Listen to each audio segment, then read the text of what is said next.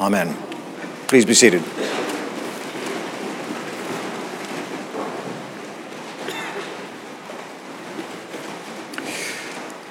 As we shift from last week's celebration of Christ the King into the first Sunday of Advent, the theme of the end times continues, but it starts to shift as the metaphor moves from waiting for Christ's second coming to waiting for Christ's first coming. However, that second coming theme continues to roll through the Advent readings, and I think that the intention is pretty clear.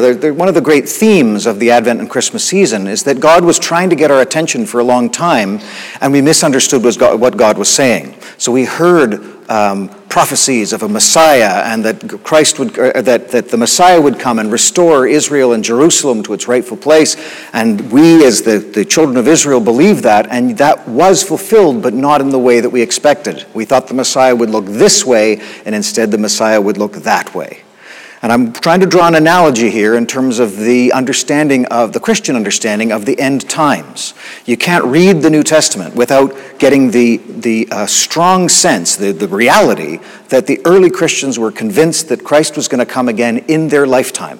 In fact, I would argue that was the first great theological crisis of the church, when the first generations of Christians started to die of natural causes and other calamities, and Christ still hadn't come. But what about all these promises? What about the end of the world? What about Christ coming in great power and great glory, coming with the clouds? And so the Christian community started to work with the material and started to try new interpretations of this material on. And so we come 2,000 years later, and it is still possible that a literal second coming is in the future for us, but it's pretty clear from the material that there's no way to predict or know when that was going to happen. But by definition, that kind of end times is not, you can't evaluate that claim. There's no scientific basis to evaluate that claim. There's no logical basis to evaluate that claim. It's just a claim that is untestable, and you'll only find out when it happens.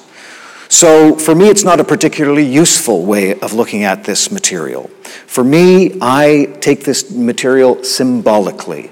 And so I draw that analogy. We thought we knew what a Messiah looked like, but we didn't. The Messiah looked quite different. And so I would say that the early Christians thought the end times looked a certain way, but I think that God was trying to get our attention in a different way and saying that there is a spiritual reality into which we are invited, if we have the will to engage with it, that this stuff draws us into.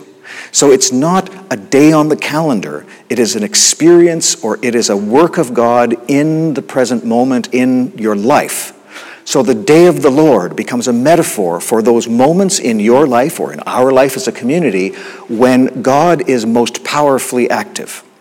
And so now, with that in mind as the metaphor, we turn back to the end times material, and we start seeing what this might have to teach us about those moments. So there's some Greek words that those of you that have hung around church and done courses will recognize, Chronos and Kairos. Chronos time, these are Greek ideas. Chronos time is calendar time. It's linear, it is horizontal. It starts here, it goes there. Kairos time is vertical. It's another dimension. It's the dimension of eternity. And that dimension intersects with Chronos, and it intersects all the time, but it intersects powerfully at certain moments in time.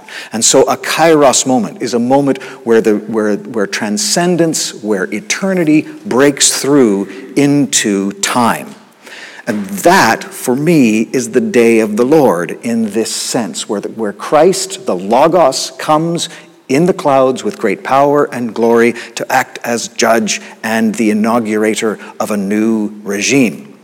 So instead of a political, historical metaphor, we have a spiritual metaphor. It is something about our lives, those moments where God breaks through into our lives. And if you reflect on your life, you will probably be able to identify certain moments where you would say that was a God moment, that was a Kairos moment, that was a profound moment of disruption and change where, in hindsight, I see that God was at work, though I couldn't see it at the time. So with that perspective, we look at these readings and we see that there's an analogy being drawn about the fig tree and how all the trees, and the fig tree in particular, you look and you see the signs and you know the signs are near. So the first thing is that you can see a Kairos moment coming.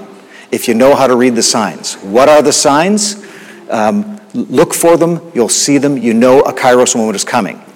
But the signs are usually bad. That's the other side of it. You will hear wars and insurrections and rumors of wars and earthquakes and tidal waves and all the rest of it. And so what those are not just calamities. The teaching is that it's not just a calamity. It's a sign that God is about to be at work very, very powerfully. And so taking that analogy and putting it back into our lives, there are moments in our lives that are calamitous and scary and tumultuous, and there are wars and rumors of wars in our heart, in our relationships, in our life. And the teaching of this is that it could be God paving the way for a Kairos moment. And here I can't help but draw the analogy. The Chinese saw this in their language, and they have a number of languages, but there's only one that I know about, and that one has the same word for crisis and opportunity. It's exactly the same word. It's a crisis, it's an opportunity, and it is this human perception into the reality when things are so broken down and disrupted that we don't know the way forward because the old patterns have completely failed us, that we are forced to find a new pattern. And that opportunity to find a new pattern is precisely the possibility for a Kairos moment.